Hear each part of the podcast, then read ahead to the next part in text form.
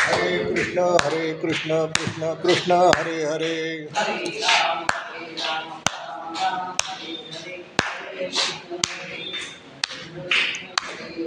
हरे राम हरे राम राम राम हरे हरे. हरे कृष्ण हरे कृष्ण कृष्ण कृष्ण हरे हरे.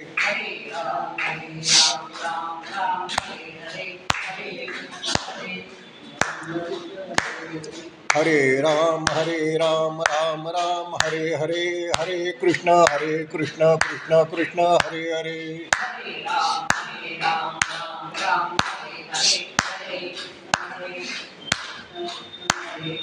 हरे राम हरे राम राम राम, हरे हरे हरे कृष्ण हरे कृष्ण कृष्ण कृष्ण, हरे हरे।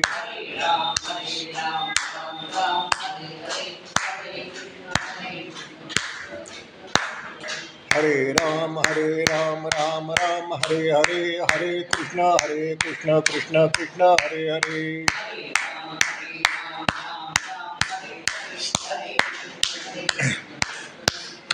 कुंडली गोरदार विठ्ठल श्री ज्ञानदेव तुकाराम पंढरीनाथ महाराज की जय। मौली ज्ञानेश्वर महाराज की जय। जगद्गुरु तुकाराम महाराज की जय। शांती ब्रह्म एकनाथ महाराज की जय समर्थ रामदास स्वामी महाराज की जय श्री सद्गुरु जंगली महाराज की जय सब संतन की जय अवधूत चिंतन श्री गुरुदेव दत्त. भगवान गोपालकृष्ण स्वरूप अशा सर्व श्रोत्यांना माझा नमस्कार. एवढा पावसाचा जोरजोरा जोर सर आली असताना सुद्धा पुढे येऊ का? आता येतोय का? पावसाची एवढी जोरदार सर आलेली असताना सुद्धा तुम्ही आला त्याबद्दल खरं म्हणजे तुमचं कौतुक केलं पाहिजे. कारण मी पण पावसात भिजत आलेलं आहे. पण एक चांगली गोष्ट आहे की भरपूर पाऊस सुरू झालेला आहे. त्यामुळे कमीत कमी आपल्या महाराष्ट्रात पिण्याच्या पाण्याची तरी टंचाई जाणवणार नाही अशी आशा आहे. आजचा वि विषय आहे वीर बाजी प्रभू देशपांडे. आपण या मंचावर गीता आणि गीतेशी संबंधित असे अनेक विषय घेत असतो. परमार्थिक विषय घेत असतो आध्यात्मिक विषय घेत असतो. काही बाबतीत थोडंसं वैज्ञानिक विषय पण आपण घेत असतो. त्याच्याबरोबर देशभक्तीपर असे विषय पण आपण घेत असतो. मागे मी शिवाजी महाराजांवर पण बोललो होतो. तर त्याच्या अनुषंगाने आज नेमकं अशी झाली की बाजीप्रभू देशपांडे यांची पुण्यतिथी आषाढ आपण आषाढ पौर्णिमेनंतरचा दुसरा दिवस ती अशी होती. आणि ती तारखेप्रमाणे बघितले तर तेरा जुलैला येते पण तिथीप्रमाणे येते तर ती परवा होऊन गेली. तर माझं व्याख्यान चार तारखेला ठरलेलं होतं परंतु मला काही अडचण आल्यामुळे ते फक्त आज आहे एवढंच त्या ठिकाणी प- प्रश्न आहे. तर त्या ठिकाणी आपण पहिल्यांदा बाजीप्रभूंच्या चरित्राकडे वळण्या अगोदर त्या ठिकाणची भौगोलिक परिस्थिती आपण समजून घेऊया. पहिली गोष्ट म्हणजे आपण मावळे हा शब्द ऐकला असेल. मावळे हा शब्द हा मावळपासून आलेला आहे. तर मावळ म्हणजे काय? तर थोडासा मी त्याचा अभ्यास केला. तर त्या ठिकाणी मला असं सांगण्यात आलं म्हणजे वाचनात आलं की दोन नद्यांच्या मधलं जे खोरं असतं दोन नद्यांच्या मधलं खोरं असतं आणि सपाट भूभाग असतो मग तिथे शेती असेल वस्ती असेल वगैरे त्याकडे त्यासाठी आपल्या मावळ म्हणण्याची एक पद्धत आहे. अशी मावळं आपल्या म्हणजे या तळेगाव बिळ त्या बाजूला बारा आहेत आणि जुन्नरच्या बाजूला पण बारा आहेत. म्हणजे चोवीस मावळे. आणि अशा मावळातून आलेले जे सैनिक त्यांना मावळे म्हणण्याचा आपला प्रघात आहे. तर बाजी प्रभू देशपांडे हे पण त्या मावळातलेच आहेत. तर त्याच्याबरोबर आपण थोडंसे मावळ आणि मावळे याच्याबद्दल माहिती घेताना हे महाराष्ट्रातली पहिली बारा मावळं कुठली होती त्याचा विचार करूया. पहिलं मावळ ते अंधर मावळ दुसरं कानद खोरे कोरबारसे मावळ गुंजन मावळ नाणे मावळ पवन मावळ पौड खोरे मुठा खोरे मुसे आणि हिरडस मावळ म्हणजे साधारण पुण्याच्या आसपासची जी सगळी परिस्थिती आहे अशी बावरा मावळं आहेत. त्यापैकी जे हिरडस मावळ आहे ते भोर तालुक्यातील आळंदे ते उंबर्डे या त्रेपन्न गावाचा जो भाग आहे त्याला हिरडस मावळ असं म्हणले जातं. आणि ह्या त्रेपन्न गावच्या देशमुखीचा कारभार हा बांदल नाईक देशमुख यांच्याकडे होता. आता हे बांदल नाईक देशमुख यांच्याबद्दल आपण थोडासा विचार करूया आणि बाजीप्रभूंचा घेऊन विचार करूया. जातीचा प्रश्न म्हणजे आपण घेतला तर त्या ठिकाणी हे प्रभू जातीचे होते. म्हणजे आपण चांद्रसेनीय काय असतं प्रभू म्हणतो. आणि हे देशपांडे आडणं म्हणलं आपल्याला वाटतं ब्राह्मण असेल म्हणून. पण देशपांडेमध्ये दोन्ही असतात. आपल्याला माहिती आहे पु ल देशपांडे पण आपण म्हणतो ब्राह्मण असं ब्राह्मणातच आपण धरतो. पण त्या ठिकाणी ते काही ब्राह्मण हे कायस्थ प्रभू म्हणून समजले जातात. तसे पु ल देशपांडे तसे. तसे हे पण सगळी मंडळी ब- देशमुख मंडळी जी होती ही सगळी त्या ठिकाणी प्रभूजातीची होती असं म्हणायला काही हरकत नाही. आणि हे बांधल जे होते हे बारा मावळातले जे बांधल होते ते प्रत्येकाची वतनं होती त्या ठिकाणी. वतन म्हणजे काय होतं की त्याचा त्या दे देशमुखी त्यांच्याकडे असायचे. म्हणजे कर वसुली वगैरे सगळं कारभार म्हणजे थोडक्यात ते कारभारीच त्या भागाचे. आणि त्यांच्याकडे वसुली क करायचं काम असायचं तसं त्या ठिकाणच्या लोकांचं संरक्षण करण्याचं पण काम असायचं. त्यामुळे ह्या सगळ्या देशमुखांकडे हत्यारबंद शिपाई पण असायचे. आणि बऱ्याच वेळेला ते त्या ठिकाणी त्या शिपायांचा उपयोग करून त्या ठिकाणी तो अंमल आपला बसवणे त्याच्यासाठी वापरत असत.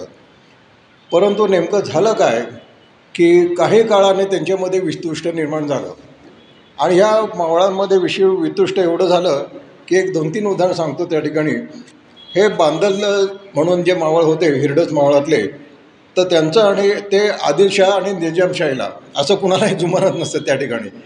कधी त्या तिकडून लाट आली की आदिलशाहीची बाजू घ्यायची कधी ती इकडून लाट आली की निजामशाहीची बाजू घ्यायची असं त्यांचं झालं होतं. परंतु त्याच्यातले त्यातल्या त्यात आपण म्हणतो शिवाजी महाराजांच्या जवळपासचे जे ते कृष्णाजी नाईक बांदल हे देशमुख होते. पण कृष्णाजी आणि कारी कारीमध्ये जेदे नावाचं घराणं होतं. ती घराणं कुठली कुठली होती ते पण नंतर मी थोड्या वेळाने सांगेन. तर त्यांच्यामध्ये वितुष्टातून सात युद्ध झाली. आणि सातवं युद्ध हे रोहिड आणि हिरडस मावळच्या सीमेवर असणाऱ्या कासारखिंडीत झालं. त्यात बांदलांचा विजय झाला पण दोन्हीकडची तीनशे लोक मेले. म्हणजे हे वैर किती जोरात असायचं ते आपल्याला त्या ठिकाणी ब बघायला मिळेल.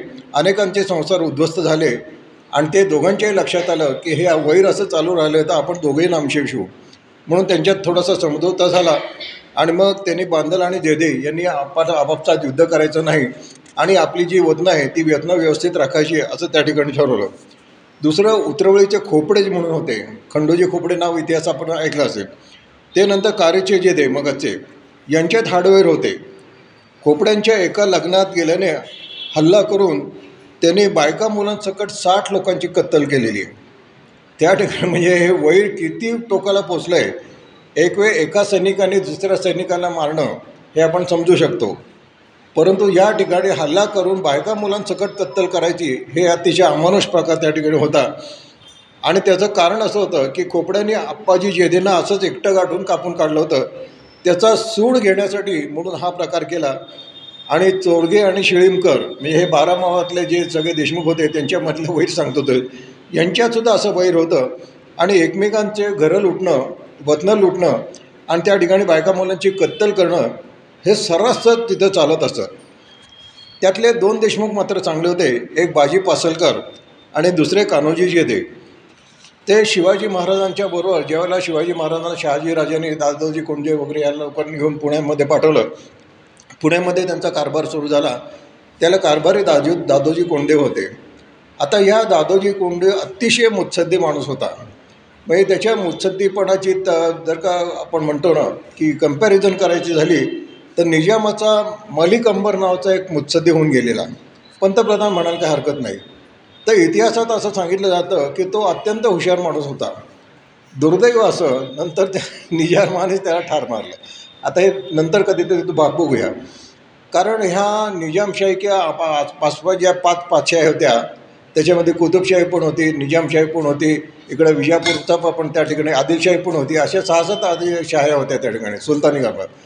तर त्याच्यामध्ये आपसात वितुष्ट तर होतंच पण याच्याबरोबर एखाद्याचा उत्कर्ष सहन न झाल्याने त्याच दरबारातल्या दुसऱ्या माणसाने काहीतरी चुगली करायची आणि त्याचा काटा काढायचा. असे प्रकार चालू होतोय. यात मालिकंबरचं पण नंतर त्या ठिकाणी बळी बळी गेलेलं आहे.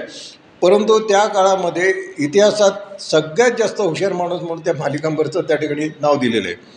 तर आपल्या दादोजी कोंडदेवांची हुशारी त्यांच्या तोडीस तोड होती. किंबहुना काही बाबतीत सरस होती असे गेली.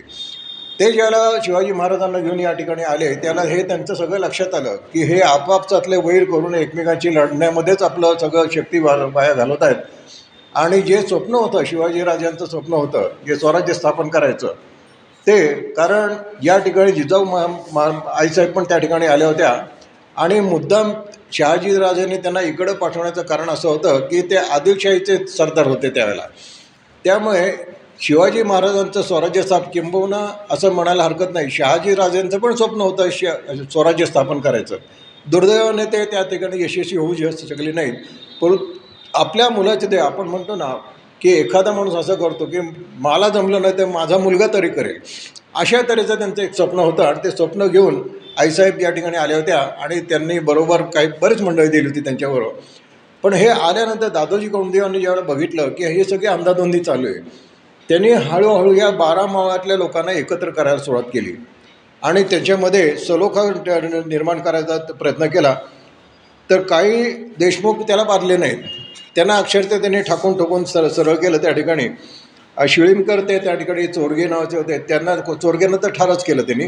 शिळीमकरांना पण ठाकून ठोकून सरळ केले. कृष्णाजी बांधल पहिल्यांदा त्यांना काही वश झाले नाहीत पण त्याचं पुढं का काय झालं ते मी सांगतो. पण काही काही मावळ्यांचं त्या ठिकाणी सांगतो. कानड खोड्यात झुंजरराव मोहरम म्हणून होते. गुंजन खोड्यात शिळीमकर होते. मोसे खोऱ्यामध्ये बाजी पासलकर होते. वगैरे वगैरे. आणि हे सगळं पंतांनी जोडण्याचं काम केलं त्यांना. आणि ह्या जोडण्याच्या कामामध्ये प्रत्येक वेळेला शिवाजीराजे त्यांच्याबरोबर असतात. म्हणजे आता शिवाजी महाराजांना माणसं कशी जोडावीत याचा एक वस्तुपाठ त्या ठिकाणी. म्हणजे प्रसंगी साम दाम दंडभेद हे सगळं आलं त्या ठिकाणी. राज्यकारभार करायचा म्हणजे ते सगळं आलं. या सगळ्या गोष्टींचा ते उपयोग करत असत. आणि भावी आयुष्यामध्ये दादोजी कोंडदेवांनी जे शिवाजी महाराजांना शिकवण दिली ती शिवाजी महाराजांनी शेवटपर्यंत पाळली. किंबहुना त्यांनी दिलेली शिकवण जास्त तर चांगल्या तऱ्हेने विकसित केली असं म्हणायला काही हरकत नाही. कारण शिवाजी महाराजांचं चरित्र आपण बघितलं तर बऱ्याच वेळेला असं दिसतं आणि आता आपले चरित्र नायकाकडे मी येणार आहे त्यांच्या बाबतीत पण असं दिसतं की वास्तविक पाहता ते वैरी म्हणून समोर ठाकले होते पण शिवाजी महाराजांनी त्यांना आपलंसं केलं. तर प्रसंग कसा घडला तर त्या ठिकाणी सांगतो. तर आता हे बांदल जे दे देशमुख जे होते ते पहिल्यांदा शिवाजी महाराज याला या प परगण्यात आल्यानंतर दादोजी कोंडदेवाने सगळ्यांना एकत्र करायचं सुरुवात केली. तर हे एकत्र करायच्या सुरुवात केल्यानंतर काही त्या लोक त्यांना हो म्हणाले काही लोक नाही म्हणले. आता नाही म्हणण्यामध्ये हे रोहिड किल्ल्यावरचे त्या ठिकाणी हे कृष्णाजी वांदल जे होते. तर त्यांच्या पदरी हे दोन जण होते की आपले चरित्र नायक जे होते ते बाजीप्रभू देशपांडे आणि त्यांचे वडील बंधू जे होते फुलाजी म्हणून होते. दोघेही पराक्रम होते. एक या ठिकाणी मला सांगायचा असं आनंद होतो की त्या काळामध्ये सर्व मंडळी सशस्त्र वागत असत. त्या काळातल्या न्यायाधीशसुद्धा सशस्त्र असत. म्हणजे त्या काळामध्ये कारण काय की आसमानी सुलतानी आपण आपला शब्द वापरतो. आसमानी म्हणजे काय? नॅचरल कॅलॅमिटीज म्हणजे अचानक ढगफुटी झाली भूकंप झाला वगैरे त्याला. आणि सुलतानी म्हणजे सुलतानाची धाड केव्हा पडेल काय सांगायचं नाही. त्यामुळे आपल्याकडे तो शब्द निर्माण झाला आसमानी सुलतानी. आणि अशा तऱ्हेचं हे असल्यामुळे प्रत्येक मला स्वसंरक्षणासाठी शस्त्र बाळगणं भाग असायचं. अगदी शेतात जाताना एखादं शस्त्र नेत असं नसेल परंतु ही सगळी वतनदार मंडळी होती ते हमक शस्त्र बाळगत असतात तर यांच्यामध्ये शेवटी शिवाजी महाराजांनी त्या तो रोहिडा किल्ला घ्यायचं ठरवलं. आणि तो किल्ला घेतला पण ते घेत असताना त्या ठिकाणी हे बाजीप्रभू देशपांडे आणि फुलाजी हे दोघंही त्यांच्या सैन्यात तुटून पडले. पण त्या ठिकाणी शिवाजी महाराजांचे एक आबाजी म्हणून जे होते त्यांनी त्या बा बांदलांना त्या ठिकाणी ठार मारलं. आणि ठार मारून मागं वळतात वळतात तर त्या ठिकाणी बा बाजीप्रभू आले ठिकाणी. आणि बाजीप्रभूंनी त्यांना आव्हान दिलं आणि दोघांचं त्या ठिकाणी सुरू होणार एवढ्याच शिवाजी महाराज तिथे आले. आणि शिवाजी महाराजांनी त्यांना सांगितलं आबाजींना की आबाजी थांबा जरा. आणि बाजीप्रभूंकडे बघितलं आता बाजीप्रभू कोण आहेत काय आहेत याची सगळी माहिती शिवाजी महाराजांनी काढली होती. मला खरोखरच एक आश्चर्य वाटतं की ह्या माणसामध्ये म्हणजे बुद्धिमत्ता किती असावी? आपला शत्रू कोण आहे किंवा आपला वैरी कोण आहे त्याची संपूर्णपणे माहिती ते काढत असत. म्हणजे त्याचे आपण खानदान बिंदान सगळं माहिती काढत असत तो कुठं काय करतो याची पण त्यांना माहिती असेल आणि याच्याबरोबर तो प्रसंगी आपल्याला अनुकूल होणार आहे का प्रतिकूल होणार आहे याची पण त्यांचे अंदाज होते. कारण मगाशी मी सांगितलं की दादोजी कोणदेवांनी त्यांना माणसं कशी जोडावी ते शिकून ठेवलेलं होतं. तर त्याप्रमाणे हे तलवार उपसून त्यांच्या अंगावर आले. परंतु त्या ठिकाणी शिवाजी महाराजांनी थांब म्हणून सांगितलं. त्या ते म्हणाले की चल मी तुझ्याशी लढतो पण ते म्हण शिवाजी महाराजांनी तलवार मॅन केली. मॅन केली म्हणलं तर आता लढाईचे नियम आहे. समोरच्या माणसाने तलवार मॅन केली तर तरीसुद्धा त्या बाजीप्रभूंच्या हातात तलवार होतीच. तर ते त्यांच्या अंगावर धावून येणार. त्या ते म्हणाले बाजी थांबा म्हणले. आमच्या तलवारीचं नाव भवानी आहे आणि ही भवानी जी तलवार आहे हे कुणावर वापरावे आणि कुणावर वापर वापरायची नाही हे आम्ही ठरवलेलं आहे आम्ही स्वकीयांवर ही प- तलवार वापरत नाही. मग स्वकीयांवर तलवार वापरलं मग ते म्हणले मग बांधलांवर का वापरली तुम्ही? बांधलांना ठार मारलंच होतं ना. ते म्हणाले आमच्या स्वराज्याच्या कार्यासाठी आम्ही ज्यांना ज्यांना आव्हान दिलं ते काही लोक आमच्याबरोबर आले परंतु बांधलांनी आमच्याबरोबर न येता आदिलशहाची चाकरी करायचं ठरवलं. आणि त्यामुळे नायला असं आम्हाला ही तलवार उपसावी लागली त्यांच्यावर. असं दोघांचं बोला चढणं झालं तोपर्यंत बाजी प्रभू देशपांडेच्या हातात तलवार होती बरं का तिने तण पण खरोखरच असं आश्चर्य घडलं की शिवाजी महाराजांनी इतकं सुंदर लॉजिकली त्यांना सांग समजून सांगितलं की त्या ठिकाणी बाजीप्रभूंनी तलवार मॅन केली फुलाजींनी तलवार मॅन केली आणि दोघांनी आपल्या तलवारी शिवाजी महाराजांसमोर ठेवल्या. बंधू भगिनीनं हे खरं खरंच महत् आश्चर्य आहे. कारण आपल्या वैराच्या फक्त बोलण्याला भुलून मी भुलून शब्द वापरतो म्हणून वैऱ्याला बोलण्याला भुलून वैर विसरून आपण त्याला संपूर्णपणे शरणागत होतं. म्हणजे शिवाजी महाराजांचं आपण ज्याला म्हणतो ना बोलण्याचं सामर्थ्य किती होतं आपल्या लक्षात येईल. कारण लढाई झाली होती त्यांचे जे बॉस होते म्हणजे बांदल त्या ठिकाणी मारले होते शिवाजी महाराजांनी. ते एखादा माणूस असतात तर माझ्या स्वामीला मारलं काय म्हणून ते त्याच्यावर तुटून पडले असते आणि त्यात गैर काही नव्हतं. परंतु या ठिकाणी शिवाजी महाराजांनी पण तलवार काढली हे सगळं सगळं झालं असतं नाही असं नाही. परंतु बाजीप्रभू देशपांडे किंवा फुलाजी ही काय चीज आहे याची संपूर्ण माहिती शिवाजी महाराजांनी काढली होती. आणि त्यामुळे असा माणूस आपल्या स्वराज्यात हवा असा माणूस आपल्या स्वराज्याच्या उभारणीसाठी आवश्यक आहे हे त्यांच्या लक्षात आलं. त्यामुळे आपण याला म्हणतो ना वेगळी डि डिप्लोमसी त्यांनी केली. त्या ठिकाणी तलवार उघडली तलवार उलट मॅन केली आणि सांगितलं ही तलवार तुमच्यासाठी नाही आहे ही तलवार ही स्वराज्याच्या रक्षणासाठी आहे आणि या स्वराज्याच्या रक्षणासाठी तुम्ही मला सामील व्हा. म्हणून त्यांनी त्यांच्याशी बोलणं केलं. आणि त्याप्रमाणे हे दोघंजण त्यांना वश झाले. आणि वश झाले हा शब्द आपण सहसा थोडंसं त्याला वाईट झाला असतो पण मी आपण चांगल्या दृष्टीने म्हणूया चांगल्या दृष्टीने वश झाले. इतके वश झाले की शेवटपर्यंत शिवाजी महाराजांची एकनिष्ठ झाले. तुम्हाला असं वाटतं का की हे त्यांना सामील झाल्यानंतर सगळ्या लोकांनी बाकीच्या लोकांनी टाळ्यांचा कडकडाट केला असेल अरे वा वा वा एवढा मोठाचा त्यांना परत फितवायचे पण प्रयत्न झाले. हे स्वकीयांकडून झाले आणि परकीयांकडून झाले. नंतर दमदाटे पण झाल्या. म्हणजे आदिलशाची फरमानं आली अफजल खानाची फरमानं आली औरंगजेबाची फरमानं आली की ताबडतोब आम्हाला सामील व्हा आम्ही शिवाजी महाराजांचा काटा काढतोय. हे सगळं असूनसुद्धा हे दोघंजण त्याला बोलले नाहीत. आणि त्यानंतर त्यांचा समझोता झाल्यानंतर शिवाजी महाराजांनी त्या रोहिडा किल्ल्याची पहिल्यांदा डागडुजी करण्याचं काम यांच्यावर सोपवलं. त्याप्रमाणे त्यांनी त्या किल्ल्याचं डागडुजी केली. आणि आणखीन एक जसलोड नावाचा एक किल्ला होता. त्या जसलोड नावाचा किल्ला जो होता तो आधी आदिलशहाचा होता पण नंतर तो फारसा कोणी वापरत नव्हता. पण शिवाजी महाराजांची आपण म्हणतो ना की घारीसारखी नजर त्या किल्ल्यावर पडली. आणि त्यांना असं वाटलं की हा स्वराज्याच्या कामामध्ये हा आपल्याला खूप उपयोगी पडेल. म्हणून त्या ठिकाणी तो किल्ला त्यांनी त्या ठिकाणी जाऊन पाहणी केली. आणि बाजीप्रभू देशपांडेंच्या मध्ये जे गुण होते हे गुण त्यांना माहिती झाले असल्यामुळे त्यांनी बाजीप्रभूंवरील जबाबदारी सोपवली. की आता तुम्ही जसं रोहिडा किल्ल्याची डागडुजी केली तसा हा पण किल्ला युद्धाला योग्य बनवा. आता हे बोलणं सोपं आहे पण प्रत्यक्ष करायचं काय? कारण सगळ्याला पैसे वगैरे लागतात. पण सुदैवाने शिवाजी महाराजांनी जोडलेली माणसं जी होती ती माणसं त्यांच्याबरोबर आली. शिवाजी महाराजांनी अनेक गोष्टी त्यावेळेला त्या किल्ल्याच्या डागडुजीसाठी पाठवल्या. माणसं पाठवली त्या ठिकाणी. आणि काय खजिना पण थोडाफार पाठवला. त्याचं काम सुरू झालं. आणि काम सुरू झालं असताना शिवाजी महाराज त्या दिवशी गडावर गेले. गडाची पाहणी करता करता एका बुरजापाशी ते गेले. बघा गमतीचा प्रसंग आहे. ते आणि मग म्हणले की अरे हा बुरुज असा तिथं सैन्यबिन्न काही नाही म्हणजे पहारा काही नाही? ते म्हणले नाही तर सैतानाचा बुरुज आहे म्हणजे. म्हणजे म्हणजे काय सैतानाचा बुरुज म्हणजे काय? म्हणजे या ठिकाणी म्हणजे त्या ठिकाणी एक बाळ बाळ म्हणजे झालं असं त्यांनी सांगतात की या बुरुजाची उभारणी करत असताना तो काय व्यवस्थित होईना. त्यामुळे एक बाळ बाळंतीने इथं जिवंत काढली त्या काळची पद्धत असेल. बाळ बाळंती जिवंत काढली आणि तिच्यावर हा बुरुज उभा राहिला ते पिशाचे होऊन राहिलेली आहे त्यामुळे या ठिकाणी रात्रीच्या वेळेला मशाली घेऊन लोक म्हणजे भूतं पळताना दिसतात वगैरे वगैरे वगैरे. भूता घेतांची भीती त्यावेळेला जास्त होती. शिवाजी महाराज ऐकनी फक्त ऐकून घेतलं. पहा बरं का ह्या माणसाचा बुद्धिचातुर्य या ठिकाणी सांगतो. ते म्हणाले की हा बुरुज सैतानी बुरुज आहे का? बरं म्हणले. काही हरकत नाही. बोलले नाहीत काही. दुसऱ्या दिवशी सकाळी त्यांनी पुन्हा बाजीप्रभू आणि ह्या सगळ्या मंडळींना बोलवलं. आणि सांगितलं त्या बुरुजाकडे गेले.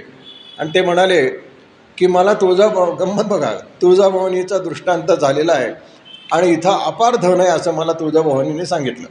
त्यामुळे या बुरुजाला खणती लावा. म्हणजे खट खणायला सुरुवात करा त्या ठिकाणी. तर सगळे घाबरले. ते म्हणले अहो इथं सैतानाची वस्ती असते वगैरे वगैरे. ते म्हणाले आपण मला तुळजाभवानीचा दृष्टांत झाला. आता तुळजाभवानी पुढं त्या ठिकाणी पिशाची कसे टिकतील? मग ते थोडंफार हो नाही म्हणता म्हणता त्यांनी खणायला सुरुवात केली. काही फूट खणल्यानंतर खण्ण असा आवाज आला. आणि त्यानंतर दोन रांजण त्या ठिकाणी त्यांना मिळाले. रांजण बाहेर काढले. ते रांजण उघडले. आतमध्ये सोन्याच्या मोहरा होत्या. तेव्हा शिवाजी महाराज हसले. शिवाजी महाराज हसले आणि म्हणाले की काल जे तुम्ही बोलला होता ते आपण ऐकलं. की या ठिकाणी काय झालं होतं तुम्ही म्हणता? की या ठिकाणी सैतानी बुरुज असल्यामुळे ते त्या पिशाचे आहेत अमुक आहे तमुक हे सगळं तुम्ही सांगितलं. परंतु माझ्याकडे जे ज्ञान आहे त्याच्याप्रमाणे असं पिशाच्या पिशाचे काहीही नसतं. एखाद्या राजाला शेवटी किल्ल्यावर कुठंतरी काही आपण म्हणतो ना आपण जसं फे याच्यामध्ये बँकेमध्ये सेफ डिपॉझिट वॉल्ट वगैरे काहीतरी असतं आपल्याकडे. तसं त्या ठिकाणी समजा पैसे ऐन वेळेला अडचणीच्या वेळेला उपयोगी पडण्यासाठी जर का पैसे ठेवायचे असतील तर ते किल्ल्यावर सगळ्यांच्या समोर ठेवता येत नाही. मग कुठे ठेवायचे? की अशा ठिकाणी ठेवायचे की त्या ठिकाणी कोणी जाणारच नाही पहिली गोष्ट जाणारच नाही. मग त्या काळात अशी पद्धत होती की एक दोन माणसांना ते धनाचे हंडे दिले जायचे आणि त्यांना सांगायचं की कुठेतरी जाऊन पुरून टाका.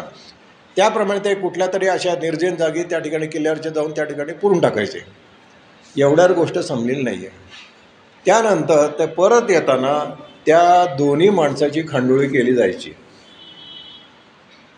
ऐकून ठेवा दोन्ही माणसांना ठार केलं जायचं कारण ते धन कुठं लपवलेलं आहे त्यांना माहिती असायचं. उद्या हे शत्रूला सामील झाले तर आपलं सगळं धन गेलं किंवा यांनीच डल्ला मारला तरी सगळं धन केलं म्हणून त्या ठिकाणी ठार मारलं जायचं.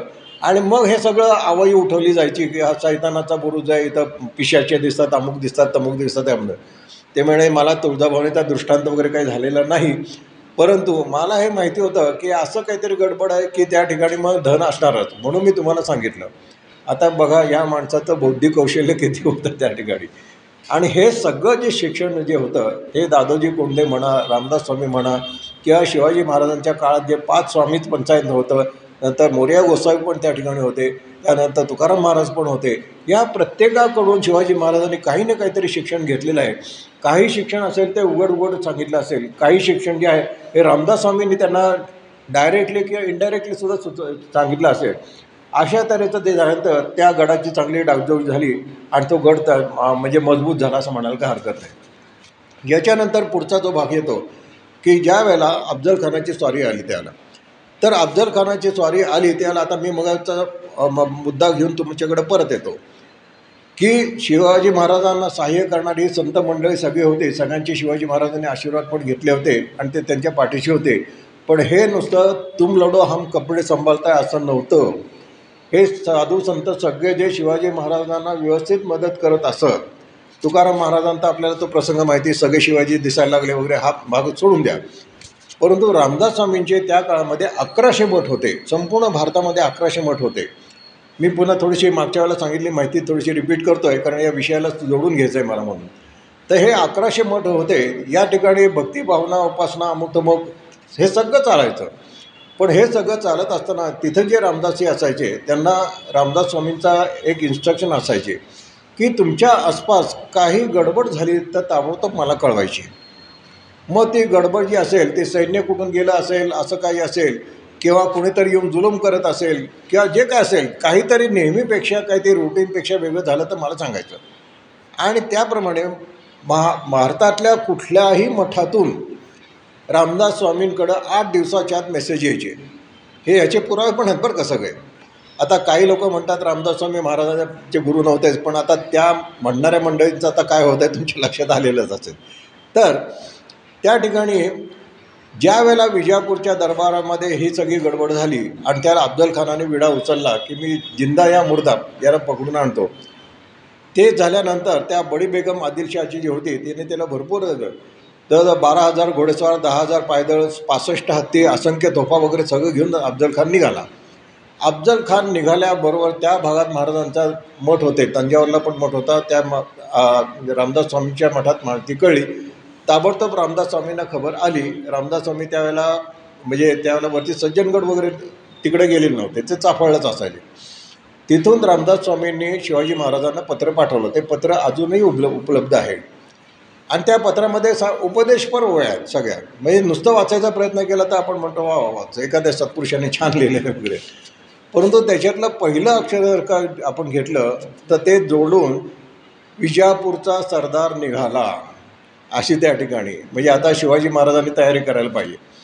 आणि याप्रमाणे महाराजांना मेसेज मिळाल्यानंतर शिवाजी महाराजांनी तयारी करायला सुरुवात केली. आणि त्याप्रमाणे प्रतापगड हे ठिकाण त्यांनी घेतलं. आता प्रतापगडची सामना करायचा म्हटल्यानंतर एक गंमत बघा बरं का. अफजल खानाच्या प्रत्येक मुवमेंटची खबर शिवाजी महाराजांना येत होती एवढं त्यांचं हेरखातं सक्षम होतं. या गावानं त्या गावाला गेला त्या गावानं त्या गावाला गेला सगळे माहिती त्या त्या ठिकाणी ये- येत होती ती शिवाजी महाराजांना. आणि याच्याबरोबर किती फौज आहे काय आहे त्याच्यात कोण कोण आहे हे सगळंच शिवाजी महाराजांना त्या ठिकाणी कळत होतं. इतकं त्यांचं हेरखातं चांगलं होतं.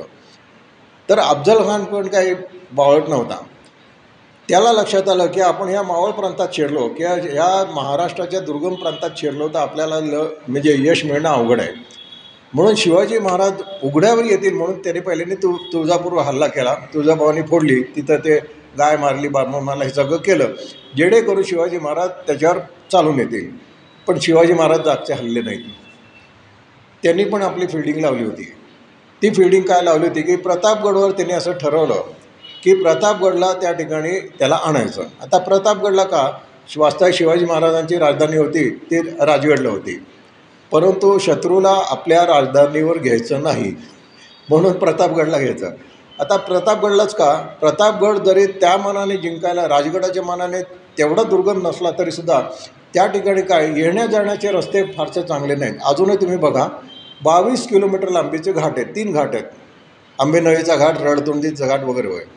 म्हणजे याचा अर्थ प्रतापगडला जर का त्याला घ्यायचा घ्यायचं असेल तर त्या ठिकाणी अफजल खानाला बराचसा फौजफाटा मागेच ठेवायला लागेल. आणि बरोबर तसं झालं. व खान वाईला आला. मग ते एकमेकांशी ते वकील पाठवणं वगैरे सुरू झालं. पंताजी वगैरे गेले. कृष्णाजी भास्कर त्यांचे वकील होते. आणि हे सगळं झाल्यानंतर अफजल खानाने त्या ठिकाणी आपण आता जे अफजल खानाची कबर जी दा आता जी काय शिल्लक राहिली त्या ठिकाणी भेट घ्यायचं ठरवलं वगैरे वगैरे. आता आपल्या चरित्र नायकाला आपण यामध्ये आणू. तर हे बांदलांचा त्यानंतर खूपच स्ट्रॉंग दल झालं होतं. शिवाजी महाराजांनी प्रत्येकाला कुठं थांबायचं काय थांबायचं सगळं व्यवस्थित दिलेलं होतं. त्यावेळेला ह्या दोघांना सांगितलं होतं नेताजी पालकर आणि आपले बाजीप्रभू देशपांडे यांना की तुम्ही महाबळेश्वरपाशी थांबायचं. अफजल खान आल्यानंतर त्याचं स्वागत करायचं. कारण डिप्लोमसी काय होती की एकमेकांना भेटायचं आणि मी सगळे किल्ले तुम्हाला स्वाधीन करतो वगैरे हे सगळं ठरलं होतं. त्यामुळे आता जणू काय हा आपला व्ही आय पी गेस्ट आहे अशी त्याला ट्रीटमेंट द्यायची. त्याच्याशी लढायचं नाही इतक्या. मी सांगेन त्यावेळेला लढायचं. आणि त्याप्रमाणे ते अफजल खान आला वाईट तळ ठोकला ते वकील एकमेकांकडे आले गेले वगैरे सगळे. आणि हे सगळे शेवटी तिकडे यायचं ठरवलं पण आता एवढा घाटरचा अफजल खान काय नौखान नव्हता. तो वाई प्रांताचा सुभेदार होता. त्याला वाई प्रदेशाची सगळी माहिती होती. महाबळेश्वर सगळं माहिती होतं. पण शिवाजी महाराजांनी त्याला डिप्लोमसीमध्ये कसा वश केला ते मला पण माहिती नाही. तो तयार झाला. पण आता इतकं जायचं म्हटल्यानंतर त्याच्याजवळच्या सगळ्या अवजड तोफा हत्ती वगैरे अमुक तमुक जे काय आणलं होतं ते त्याला बराचसा भाग तिथं वाईला सोडायला लागला आणि उरलेला भाग तो तिने आणले होत्या तोफा शस्त्र वगैरे सगळं आणली होती. पण त्या मानाने काहीच नव्हती असं म्हणायला काही हरकत नाही. आणि प्रतापगडच्या पायथ्याशी त्यांनी तळ दिला. महाराजांनी त्यांना वरती यायला ते सांगितलं होतं पण तो वरती येताना पंधराशे लोक घेऊन आला. शिवाजी महाराजांनी परत डिप्लोमसी केली की एवढे लोक आले तर मी घाबरतो म्हणून त्याला परत पाठवलं. ते परत गेले त्या ठिकाणी. आणि त्या दि दोघ तिघांची म्हणजे शिवाजी महाराज त्यांचे वकील पंताजी वकील आणि त्या ठिकाणी आपला जीवा महाराज आणि पलीकडच्या बाजूला पलीकडच्या बाजूला अब्दुल खान त्याचे वकील कृष्णाजी भास्कर आणि तो बडा सय्यद. या तिघांनी एकमेकांना भेटायचं आणि बाकीची मंडळी एक बाण अंतरावर उभी राहतील. हे सगळं त्या ठिकाणी शिवाजी महाराजांनी सेटिंग केलं होतं आणि आश्चर्य म्हणजे अफजल खान त्याला हो म्हणला होता. तर हे झाल्यानंतर ब्रिटिशच्या वेळेला काय झालं आपल्याला माहिती आहे. तर त्याला त्या ठिकाणी अफजल खानाला शिवाजी महाराजांनी तो बिचवा वगैरे सगळं झालं. तो पळत पळत पा पालखीपाशी गेला. तर त्याला शि- कोंढाळकर नावाचा शिवाजी महाराजांचा सैनिक होता.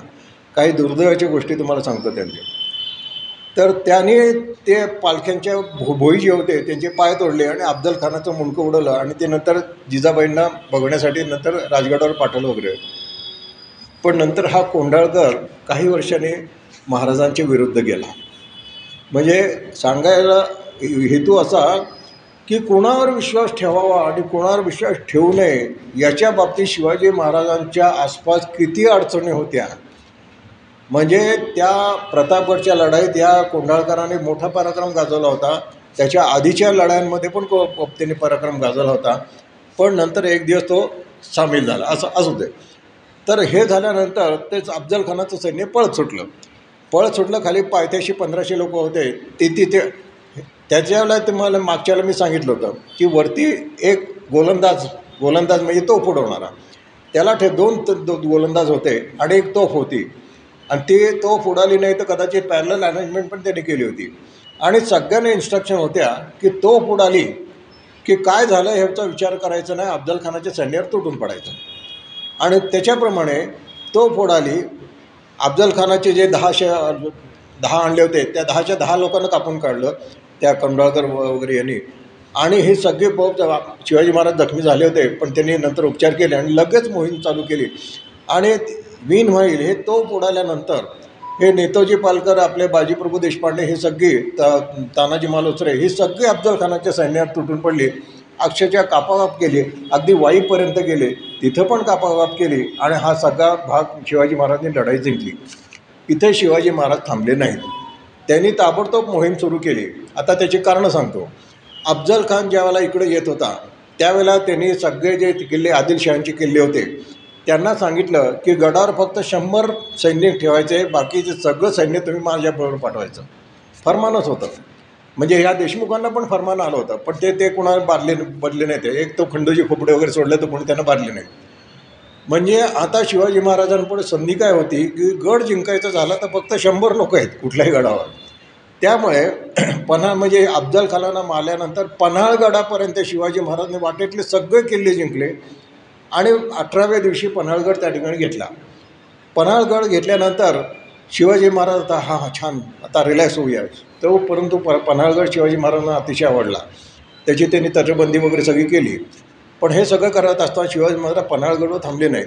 हा अफजल खानाचा जो मुलगा होता फाजल खान तो जखमी झाला पण तो विजापूरला पोचला आणि त्या ठिकाणी परत एक रुस्तुमी जमाल नावाचा सरदार त्या ठिकाणी महाराजांनाशी लढायला आला. त्याला पण नेताजी पालकरनी त्या ठिकाणी दणका दिला तो पण पराभूत झाला आणि नंतर एक मोठं संकट उभवलं तो म्हणजे अफजल खानासारखाच ताकदवान सिद्धी जवाहर म्हणून होता. तो त्या ठिकाणी विजापूरहून निघाला. हा सिद्धी होता. आता हे आपल्याला कदाचित माहिती असेल किंवा नाही की काही जमातीमध्ये काय असायचं की लढवय्ये लोक जे असायचे त्यांचा जे तो प्रमुख असायचा ती टोळी जी अशी ती टोळीच्या टोळी एखाद्या राजाला सामील व्हायची. म्हणजे आप आपण जर का मोगलांचा विचार केला तर म्हणजे बाबासाहेब पुरंदरांच्या जाणता राजामध्ये तमाम सारे राजपूत बुंदेल पठाण मुघल तुर्क इराणी बगदादी हबशी अरबी कझाबी और फिरन कझाकिस्तान कुठं आहे? पण त्यातले योद्धेसुद्धा त्या ठिकाणी औरंगजेबाकडे होते. कारण काय? की पराक्रम गाजवायचा आणि मग पैसे मिळ म- म्हणजे मिळवायचे अशाकडे किंवा कधी कधी जहागीर पण मिळायचे. असा हा सिद्धी होता.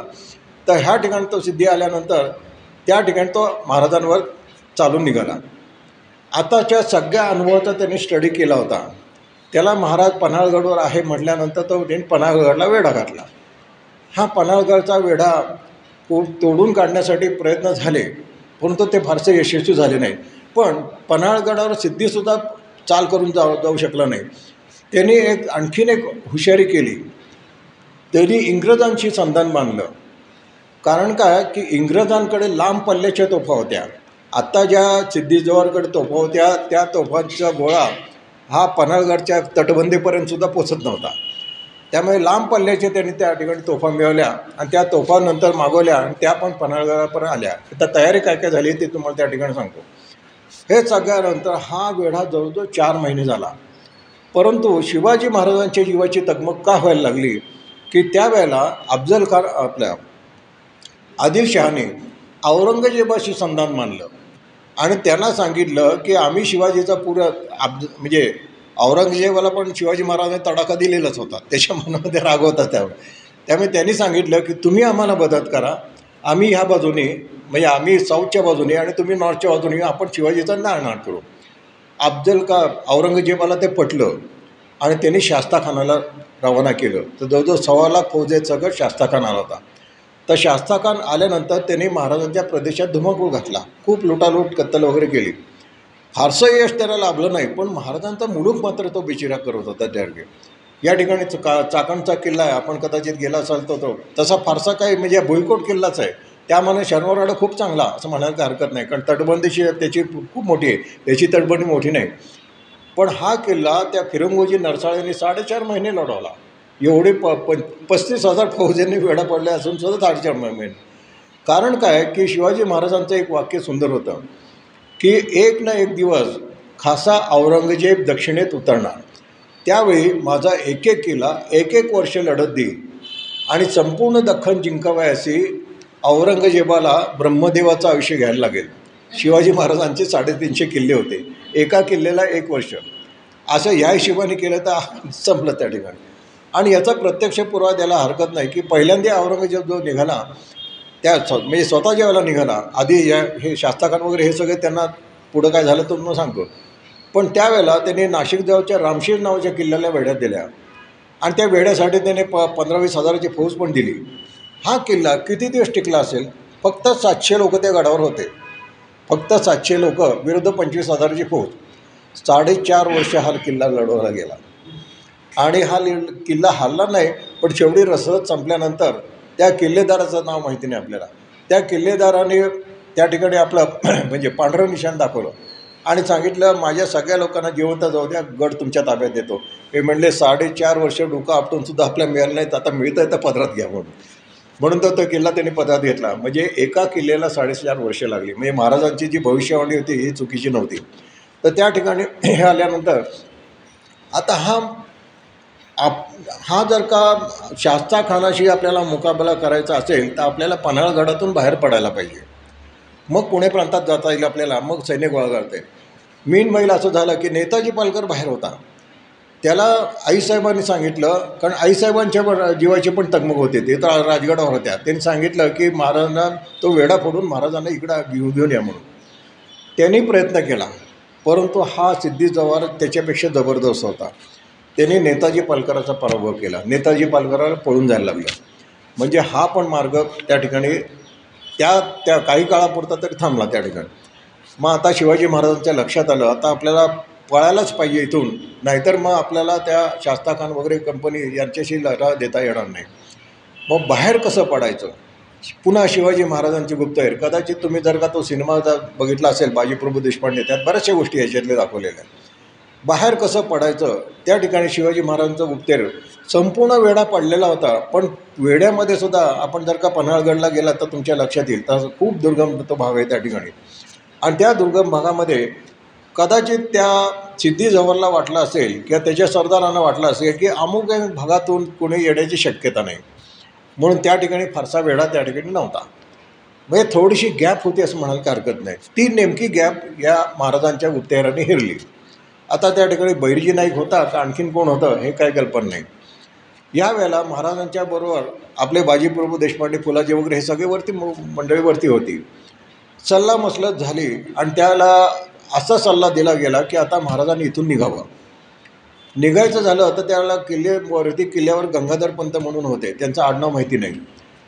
तर महाराजांनी त्यांना सांगितलं की निम्मी शिबंदी इथे ठेवतो मी. तुम्ही गड राखायचा. आणि मी बाहेर पडतो. मग बाहेर कसं पडायचं? याचा प्लॅन त्यांनी ठरवला. शिवाजी महाराजांच्या संपूर्ण तुम्ही जर का राजा शिव छत्रपती किंवा कुठलंही पुस्तक वाचा एखादा त्यांनी जो प्लॅन ठरवला तो परत कधी वापरलेला नाही आहे प्रत्येक वेळेला नवीन नवीन कल्पना केली त्यामुळे शत्रूला कधी त्यांचा थांगपत्ता लागला नाही. त्यांनी असं ठरवलं की आपण पळून जायचं तर ते जी मा मार वाट शोधली होती त्या वाटेने जायचं. त्या वाटेने जात जात असताना दोन पालख्या घ्यायच्या. एका पालखीमध्ये एक प्रतिशिवाजी ठेवायचा आणि दुसऱ्या पालखीमध्ये आपण स्वतः बसायचं. आणि अशा दोन पालख्या बसायच्या. आता या ठिकाणी दोन प्रवाह आहेत. म्हणजे मी त्या बऱ्याच गोष्टींचा अभ्यास केला. त्यात असं मला काही ठिकाणी असा उल्लेख आहे की एक जी पालखी प्रतिशिवाजी जो बसला होता जो शिवाकाशीन म्हणतो तो जो तर तो शिवाजी महाराजांचं रूप घेऊन गेला तर ते डायरेक्ट त्याला म्हणजे जे जे निगोशिएशन झाल्या त्याप्रमाणे असं सिद्धी जवळला कळवलं होतं. की मी स्वतः तुमच्या छावणीत येतो आणि तुमच्यासमोर शरणागती पत्करतो तो खुश झाला. पण महाराज म्हणले की मी रात्री येतो. आता बघा त्याला आता आताच लक्षात येईल तुम्हाला पूर्ण पावसाळा होता त्या ठिकाणी. आणि ह्या पावसाळ्यात कसे महाराज येत काय ते त्यांनी विचार काय केलाच नाही. त्याला वाटलं अरे येतात तर येऊ द्या. आता कारण का चार महिने होऊन गेले होते. आता शिवाजी महाराज निष्ठू शकत नाही आता शरणागतीच पत्करायला पाहिजे. त्यामुळे तो रिलॅक्स झाला. आणि रिलॅक्स झाल्यामुळे आपल्याला माहिती आहे सगळे जरा गाफील राहील त्या ठिकाणी. तर असं सांगितलं जातं एक पालखी त्याच्याकडे गेली पण त्याच्या लक्षात आलं की हा शिवाजी महाराज नाही आहे म्हणून ते ते ठार केलं. दुसरी एक सांगितली आली दोन पालख्या ज्या बाहेर पडल्या त्या पहिल्या पालखीतून शिवाजी महाराज पुढे गेले. परंतु शिवाजी महाराज जात असताना त्यांची माणसं पुढं जाऊन येत असत. कुठं काही म्हणजे रस्ता निर निर्धोक आहे का त्यांना रि रस्ता निर्धोक वाटला म्हणून शिवाजी महाराज सटकले. पण ही दुसरी पालखी येत असताना शिवाकाशीची पालखी येत असताना त्या ठिकाणी हा पण काही आपण सिद्धी जोहर पण काही बावट नव्हता. त्याने पण रात्री आसपास सगळे हेर फिरते ठेवले होते. काही लोकांना पत्ता लागला की अरे काही लोक पळून जातात त्या ठिकाणी पालखीचा पळून जातात. ताबडतोब खबर करण्यात आली आणि त्या सिद्धी मसूद नावाचा त्यांचा एक सरदार त्या ठिकाणी निघाला आणि ती ती पालखी पकडली. त्या पालखीबरोबर दहा पंधरा लोक होती. सगळ्यांना पकडलं आणि आत कोण येतं म्हणजे शिवाजी महाराज आहे ते. अरे वा वा, शिवाजी महाराज सापडले. म्हणून त्यांना सगळ्यांना पकडून अ, सिद्धीजवळच्या छावणीत आलं. पण त्याला फाजल खान वगैरे मंडळी होती. फाजल खानाने शिवाजी महाराजांना प्रत्यक्ष बघितलं होतं अफजल खानाच्या त्याच वेळेला. त्यामुळे त्याच्या लक्षात आलं आणखीन एक दोन जण असं होते त्यांच्या लक्षात आलं की हा म्हणजे बाकीचा सगळा ड्रेस वगैरे शिवाजी महाराजांचा आहे पण हा शिवाजी महाराज नाही. मग त्या ठिकाणी त्याला ते त्याचं सगळं ड्रेस वगैरे काढण्यात आलं आणि मग नंतर लक्षात आलं हा शिवाजी महाराज नाही मग त्याला त्या ठार वगैरे सुरू केलं. पण ह्या ह्याच्यातमध्ये एक तास दोन तास तरी निघून गेले असतील. शिवाजी महाराज पुढं सटकले. परंतु तरीसुद्धा या सिद्धी मसूदला सिद्धी जोहरने सांगितलं आता तो ताबडतोब जा आणि शिवाजी महाराजांना पकडून आण. त्याप्रमाणे तो निघाला. आता महाराजांच्या बाजूने बघू आपण. महाराज जे बाहेर पडले ते सहाशे लोकांना घेऊन बाहेर पडले. आणि त्यावेळेला त्यांच्या सुरक्षिततेची गॅरंटी आपले आत्ताचे चरित्र नायक बाजीप्रभू देशपांडे आणि फोलाजी यांनी घेतली होती. ते म्हणाले की महाराज लाख मेले तरी चालतील पण लाखांचा पोशिंदा मारता कामा नये. आम्ही मेलो तरी चालेल पण तुम्ही राहायला पाहिजे. म्हणून तुमच्या सुरक्षेची जबाबदारी आमच्यावर.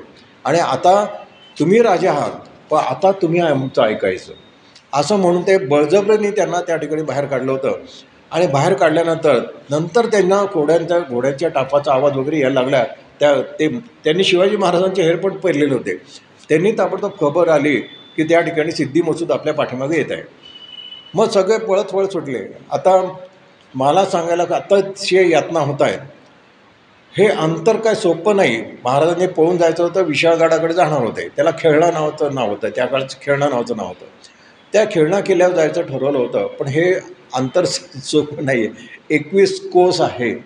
जवळजवळ चाळीस किलोमीटरपेक्षा जे अंतर जास्त आहे ही सगळी मंडळी पायी होती. भर पाऊस चिखल तुडवत जंगलातून पायात काही नाही अशा अवस्थेत ही सगळी मंडळी पळत होती. आणि त्या ठिकाणी कळल्यानंतर ती घोडखिंड जवळ आली. ती आपण जी पाव ज्या पावनखिंड त्या खिंडीजवळ आल्यानंतर बाजीप्रभू आणि फुलाजींच्या लक्षात आलं की आपण सगळे बाहेर पडलो आणि सगळे बाहेर पडलो आणि मसूद आला तर त्या ठिकाणी आपण सगळे मारले जाऊ. आपण असं करूया या घोडखिंडीमध्ये बाजीप्रभू म्हणाले मी निम्मे मावळे घेऊन या ठिकाणी थांबतो निम्मे सैल्य घेऊन तुम्ही विशाळगडाकडे जा. महाराज तयार नव्हते. महाराज म्हणले अरे काय होणार मला माहिती आहे तुम्ही सगळे मारले जाल. ते तुम्हाला त्यांनी सांगितलं की लाख मेले तरी चालेल लाखांचा पोशिंदा जिवंत राहायला पाहिजे. आणि अक्षरशः जबरदस्तीने महाराजांना पुढं पाठवलं. पण पुढं काय धोका आहे त्यावेळेला कळलं नव्हतं. ते धोका मी नंतर सांगेन. आणि बाजीप्रभू देशपांडे ते ती खिंड अडवली. सर्वसाधारणपणे पहाटेच्या सुमाराला बाजीप्रभू आणि हे तिकडे खिंडीपाशी पोचले होते. सूर्योदयानंतर साधारण आठच्या सुमाराला हे मसूदची फौज आली होती. अतिशय चिंचोळी वाट आहे. आणि त्या चिंचोळी वाटेनंच जायला लागतं. त्यामुळे ते वाट आल्यानंतर त्या ठिकाणी मसूदचं सैन्य आणि बाजीप्रभू देशपांडे यांची लढाई किती वेळ लढली असतील सहा तास लढत होते ही मंडळी. आणि लढत कसे होते? आधी जवळजवळ वीस किलोमीटर पळत पळत आलेले होते. पावसात भिजलेले होते. अन्न नाही पाणी नाही अशा अवस्थेत ते आले होते. परंतु एकच ध्येय की शिवाजी महाराज वाचले पाहिजेत कुठल्याही परिस्थितीत. आणि त्यांनी ती खिंड लढवली. आणि महाराजांना जाताना सांगितलं की तुम्ही गडावर पोचलात की तोफाचे बार उडवा. तोफाचे बार उडवले की मी आम्ही आमचं हे लढाई थांबवतो. आम्ही पण जंगलात पळून जातो आणि नंतर तुम्हाला विशाळगडावर येऊन भेटतो. हे सगळं ठरलेलं होतं. सेटिंग ज्या व्यवस्थित हवं होतं. त्याप्रमाणे या ठिकाणी ही लढाई सुरू झाली. ही जवळजवळ संध्याकाळपर्यंत चालली होती. परंतु शिवाजी महाराज सटकले आणि विशाळ गडापडे पोचले. पण आता संकट उभं राहिलं. मगाशी मी तुम्हाला सांगितलं की काही लोक शिवाजी महाराजांच्या विरुद्ध होते.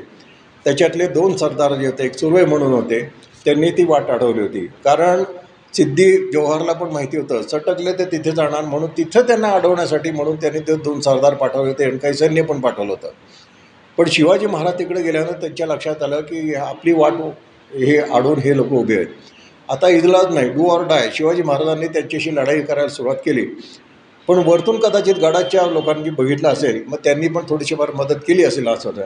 पण समभाव शिवाजी महाराज साधारण संध्याकाळी सहाच्या सुमाराला बघा पहाटेपासून हे लढत आहेत बाजीपूर महाराज सहाच्या सुमाराला त्या ठिकाणी शिवाजी महाराज गेले आणि पहिल्याने म्हणजे पहिल्यांदा तीन तोफा उडवा.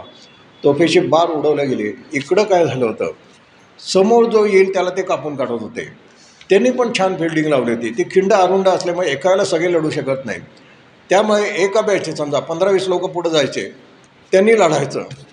आणि त्यांनी काही वेळ लढल्यानंतर नवीन पंधरा लोक येतील त्यांनी लढायचं. असे म्हणजे आपण म्हणतो ना एकाने दुसऱ्याला सोडवायचं पण दुसऱ्याला सोडवायचं नव्हतं. जे पंधरा लोक गेले ते सगळे कापले जायचे. अशा त्या बॅचमध्ये त्यांची ही सगळी लढाई चालली होती. आणि त्याच्यामुळे जवळजवळ संध्याकाळपर्यंत ती खंडी खिंड लढवली. पण दोन दुर्दैवी घटना घडल्या. की ह्या लढाईमध्ये बाजीप्रभू देशपांडे पट्टा घेऊन लढवत होते. त्यांचा आता पुतळा आपल्याला पन्हाळगडावर बघायला मिळतो. आफाट लढवत होते त्या ठिकाणी. कारण त्यांचं युद्धकौशल्य तेवढं होतंच. म्हणून शिवाजी महाराजांनी त्यांना आपल्यात सामील करून घेतलं होतं. म्हणजे हा युद्ध आपल्याकडे पाहिजे म्हणून सामील करून घेतलं होतं. हे आता आपल्या लक्षात येईल. आणि त्या ठिकाणी त्यांची लढत चालू होती. पण दुर्दैवाने त्या ठिकाणी पहिल्यांदा फुलाजी पडले जखमांनी त्या ठिकाणी. आणि ते फुलाजी आणि बाजीप्रभू हे एकमेकांना आधी तुम्ही लढायचं नंतर मी येतो. नंतर मी माघारी येतो तुम्ही लढायचं. असं ते चाललं होतं. फुलाजी पडले बाजीप्रभू आले. बाजीप्रभूंनी प बरेच पराक्रम केला. पण शेवटी त्यांना आपण म्हणतो ना गोळी गोळी मारण्यात आली. कारण त्यांच्यासमोर जायचं पण असं धाडसच होत नव्हतं. जो येईल त्याला तर कापून काढत होते. विचार करा किती तास लढत होते ही माणसं. आपण साधं इथून पळायचं म्हणलं इथून पळायचं म्हणलं तर आपण अलका टॉकीजपर्यंत सुद्धा जाऊ शकणार नाही. मी मी तरी जाऊ शकणार नाही. अशा वेळेला एकवीस किलोमीटर पळल्यानंतर चिखलातून पळल्यानंतर काही अन्न नाही पाणी नाही पण एक आपला राजा सुरक्षित राहिला पाहिजे. म्हणजे किती त्या ध्येयाने हे लोक त्या काळामध्ये आपण म्हणतो ना त्याने उच्च पातळी गाठली होती. आणि नंतर एक घाव पडला आणि त्या ठिकाणी गोळी पण मारण्यात आली तरीसुद्धा ते त्यांनी लढाई केली. आणि शेवटी एक घाव पडला त्यांना माझे त्या ठिकाणी बाजीप्रभू देशपांडे कोसळले. पण त्याच्या अगोदर तोफाचे भार त्यांनी ऐकले. आणि ते म्हणाले आता मरायला हरकत नाही. म्हणून पुन्हा त्वेषांनी पद तुटून पडले. त्यात ते हुतात्मा झाले. इकडं गडावर पोचल्यानंतर त्या ठिकाणी गडावरची कुमक आली आणि त्यांनी त्या मसूदचा पराभव केला. त्याला पिटम हा हाकलून लावलं. त्याचे बरेचसे लोक मारले. मग या मसूदचा प्रयत्न वाया गेला. शिवाजी महाराज विशाळ गडावर पोचले. हे पोचल्यानंतर बाजीप्रभूंना म्हणजे कळलं आणि ते बाजीप्रभू दोघं हुतात्मा झाले. पण तरीसुद्धा गडावरनं शिवाजी महाराजांनी कुमक पाठवली. की ह्यांना जाऊन मिळा आणि त्या ठिकाणी घेऊन या. पण त्यांना त्या मसूदच्या सैन्याची लढा द्यायला लागला. ते लढा दिला तर लढा जिंकला. पण ज्याला पावनखिंडीपाशी पोचले त्यावेळेला त्यांना कळलं की सगळेचे सगळे लोक मारले गेलेले आहेत. मग त्यामुळे नाईलाजाच त्यांनी बाजीप्रभूंनी फुलाजी आणि बाजी बाजीप्रभू आणि फुलाजी या दोघांचे मृतदेह गडावर नेले. आणि गडावर नेल्यानंतर महाराजांना अतिशय वाईट वाटलं त्या ठिकाणी. परंतु त्यांनाही महाराजांनी त्यांना सन्मानाने त्याचे अंत्यविधी केला. आजही आपण विशाळगडावर गेलात तर दोघांच्या समाध्या आहेत. पहिल्यांदा त्या जरा आपण म्हणतो ना उद्ध्वस्त परिस्थितीमध्ये होत्या पण आपल्यासारखे काही चांगले लोक आले त्या ठिकाणी. त्या ठिकाणी त्यांनी निधी गोळा केला आणि आता त्या समाध्या अतिशय व्यवस्थित बांधलेल्या आहेत. त्याच्यावरती शेड पण वगैरे बांधलेले आहे. आपण यूट्यूबवर गेलात तर यूट्यूबवर तुम्हाला ते सगळं बघायला मिळेल. तर हे सगळं झालं पण इथं थांबलं नाही. कारण काय महाराज विशाळगडावर पोचलेत पण आता तिथं शास्ता खान होताच ना तो तर उत्मात करतच होता. महाराजांनी तिथून आता आपली सूत्र हलवायला सुरुवात केली. महाराज तिथून पण बाहेर पडले. आणि त्यानंतर त्यांनी एक एक एक एक एक एक करत आप शास्ताखानाचा म्हणजे निकाल निकाल लावायला सुरुवात केली. शास्त्राखानाने काय केलं? तीस हजार फौज घेऊन कर्तलब खानाला कोकणात पाठवलं.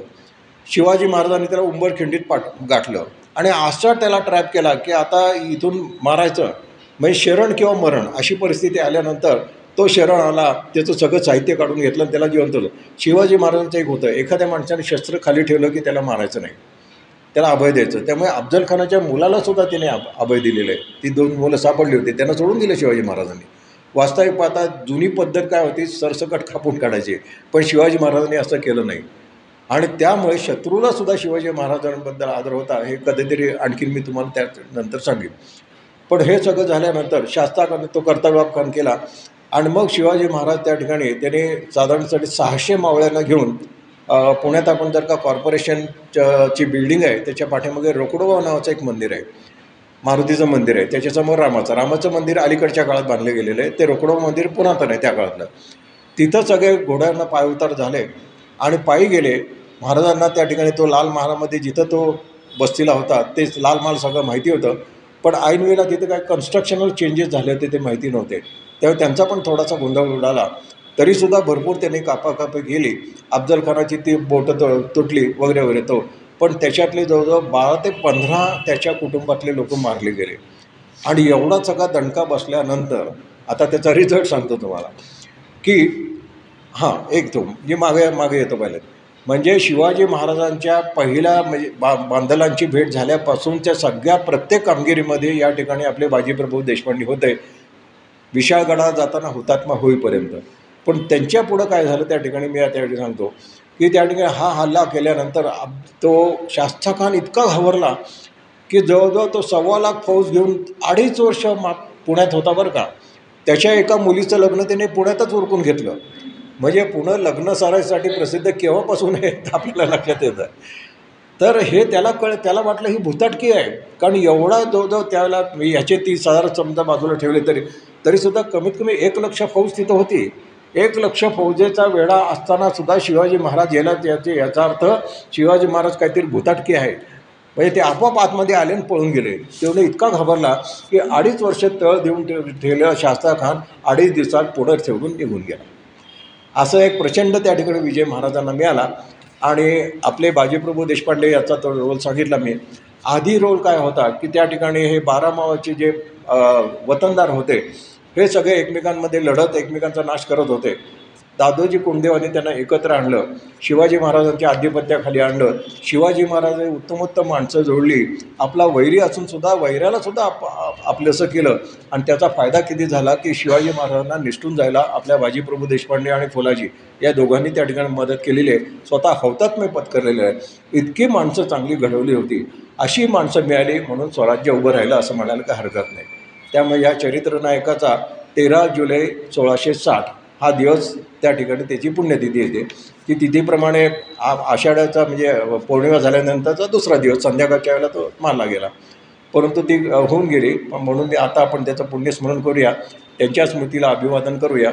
आणि आजचं या ठिकाणचं हे थोडंसं चिंतन या ठिकाणी थांबूया. विठ्ठल विठ्ठल विठ्ठल विठ्ठल विठ्ठल विठ्ठल विठ्ठल. पुंडलिक वरदा हरी विठ्ठल श्री ज्ञानदेव तुकाराम पंढरीनाथ महाराज की जय.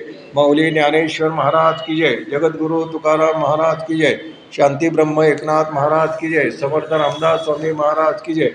सब संतन की जय. छत्रपती शिवाजी महाराज की जय. अवधूत चिंतन श्री गुरुदेव दत्त.